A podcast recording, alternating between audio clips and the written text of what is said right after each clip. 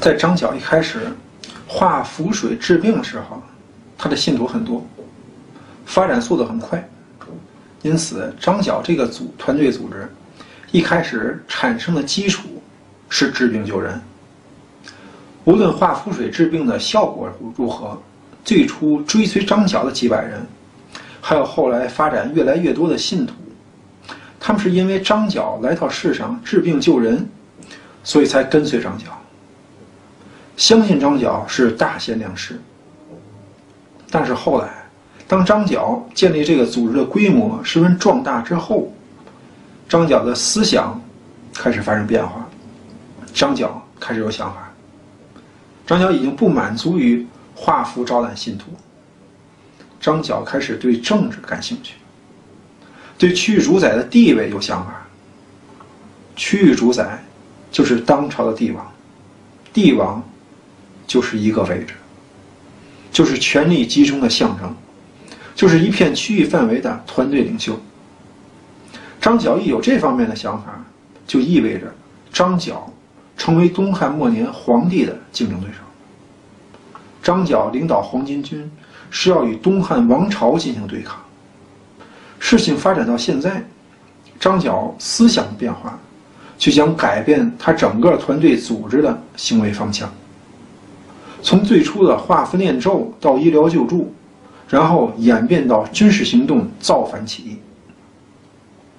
张角的团队组织内部其实一些人也是不很认同，因为当初追随张角可不是要最终造反，怎么跟着张角画符画到最后变成兴兵起义了？大家一开始是觉得张角不是凡人，跟张角学一些本事，然后还能够救助世人，真是挺不错的事情。造反是跟朝廷对抗，打仗可是有很大风险，这不仅偏离了初衷，并且还有被插头的危险。兴兵起义不是个小事情，那是要掉脑袋的。张角说苍天已死，黄天当立，难道苍天就让张角这么一说就真的死了吗？一些人也不见得认同张角的观点，只是不想讲出来而已。那么张角的弟子唐周可不可以对张角这样说吗？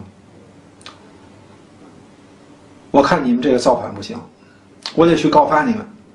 唐周敢这么说出来吗？做人应该诚实，应该坦诚相待嘛，你诚实个试试。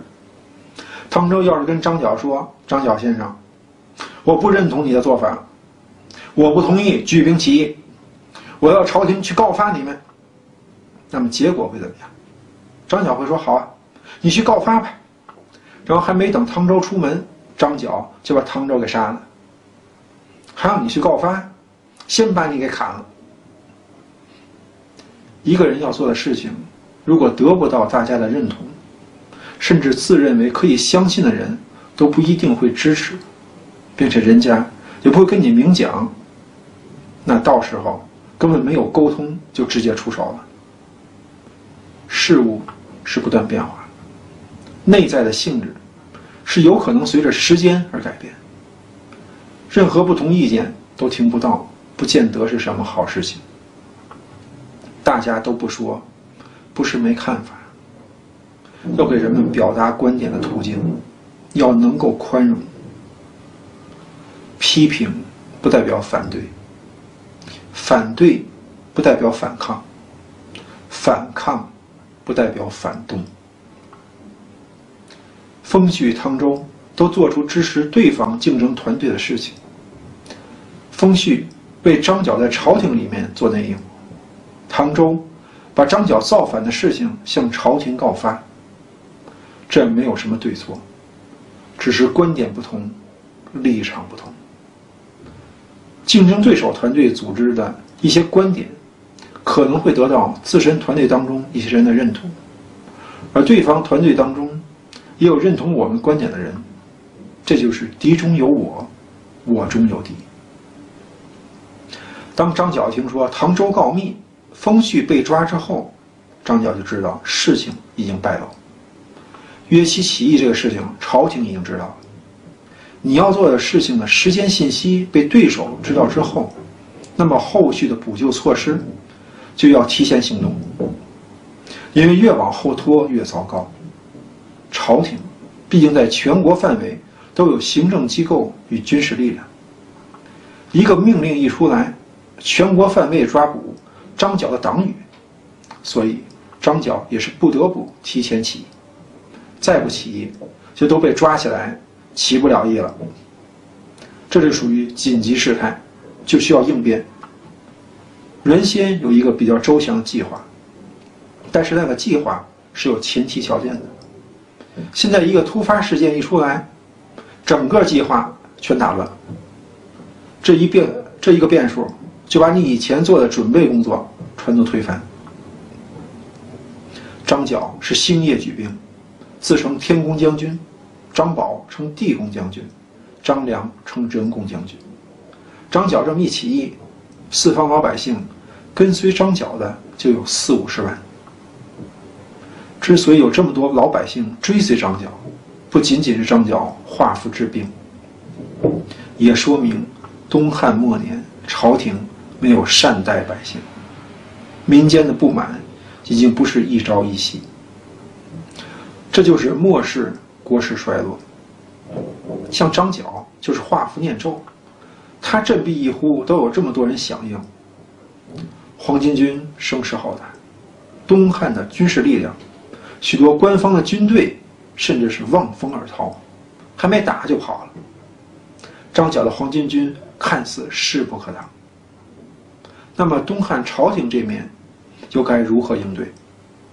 大将军何进赶紧启奏皇帝下诏书，让各处备战防御，讨贼立功。派遣中郎将卢植、黄甫松、朱俊兵分3路讨伐黄巾军。中央政府是有可以调动各个地方资源的能力，中央要解决一些事情，可以通过给出政策来指引方向，让各地方相互竞争来推动事务发展。对东汉朝廷黄巾军，只需要一道命令传达全国，各地的英雄豪杰就会争先讨伐张角，以立功勋。我们经常讲，国家昌盛必出圣贤，国运衰落必出妖孽，这句话本身是有立场的，大家要注意。其实到了朝代末年，必然是反抗频繁。今天不是张角的黄巾军出来，也是明天其他什么人出来。也就是说，无论最终张角成功失败，对东汉王朝来讲，黄巾军起义已经动摇国本。而此时此刻，张角的出现，为后来各种英雄豪杰的登场提供了舞台。老实讲，没有外在环境的机缘巧合，一个人有再大的本领也使不出来，那叫做英雄无用武之地。张角的大军来到了幽州，幽州太守是刘焉。刘焉没有像很多其他官员一样，一听说黄巾军来了就望风而逃。刘焉是要在幽州这个地方想方设法抵御黄巾军。为什么刘焉没有跑？因为刘焉是汉鲁公帮之后。刘焉不仅是当地官员，并且是与东汉王朝有比较密切的关系。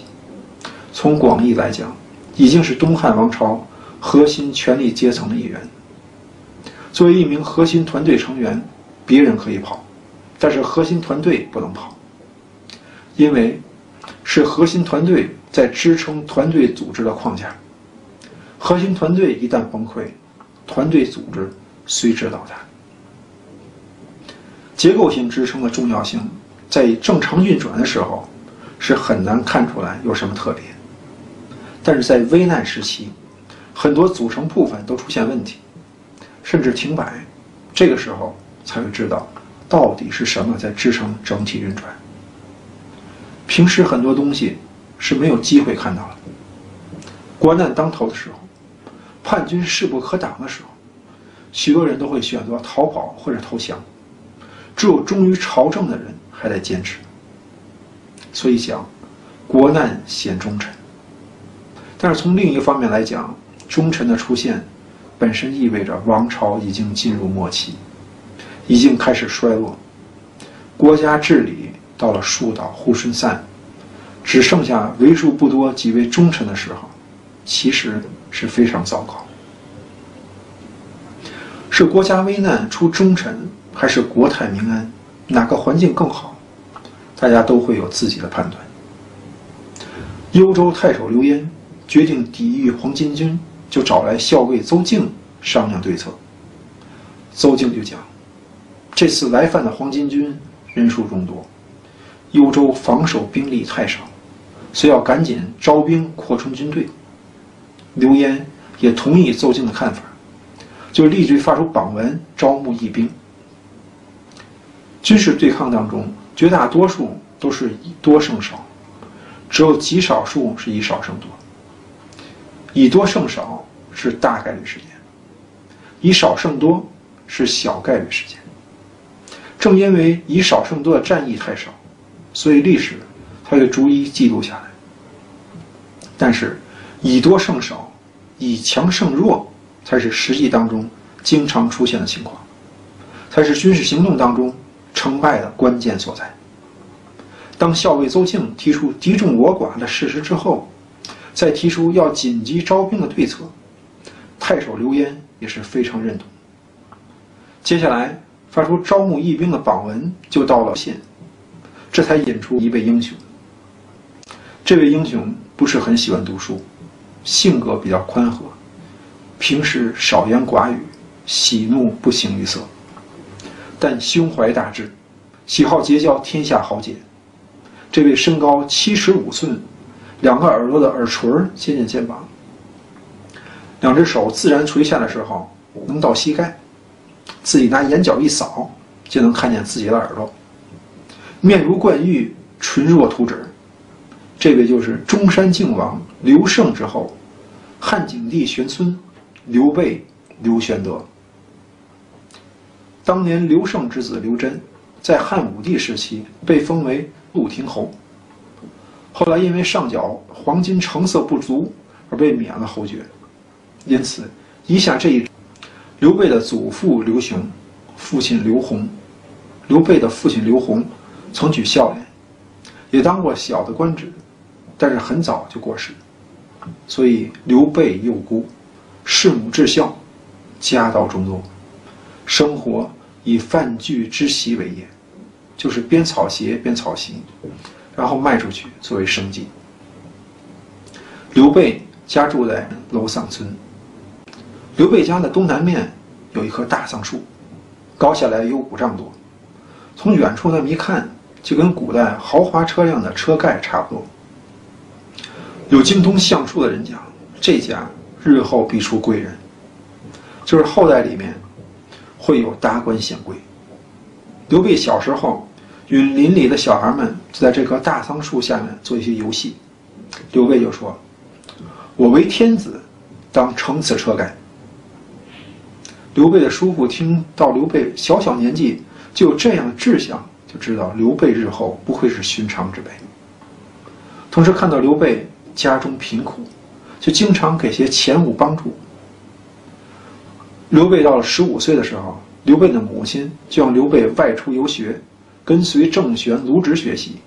刘备也与公孙瓒等成为朋友。